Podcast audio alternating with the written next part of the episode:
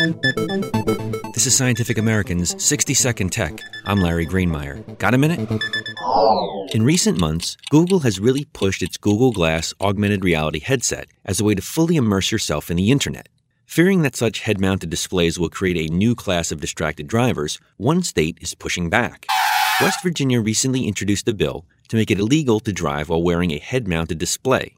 Although it doesn't mention Google Glass specifically, the bill would fine first time offenders $100.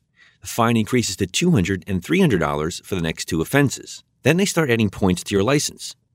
The problem, according to lawmakers, is that head mounted displays project images across a driver's line of sight. In the case of Google Glass, probably more distracting is that you have to look slightly to your right to see the tiny screen. West Virginia is leaving nothing to chance. If passed, the law would go into effect July 1st, several months before pairs of $1,500 Google Glass are available to most people.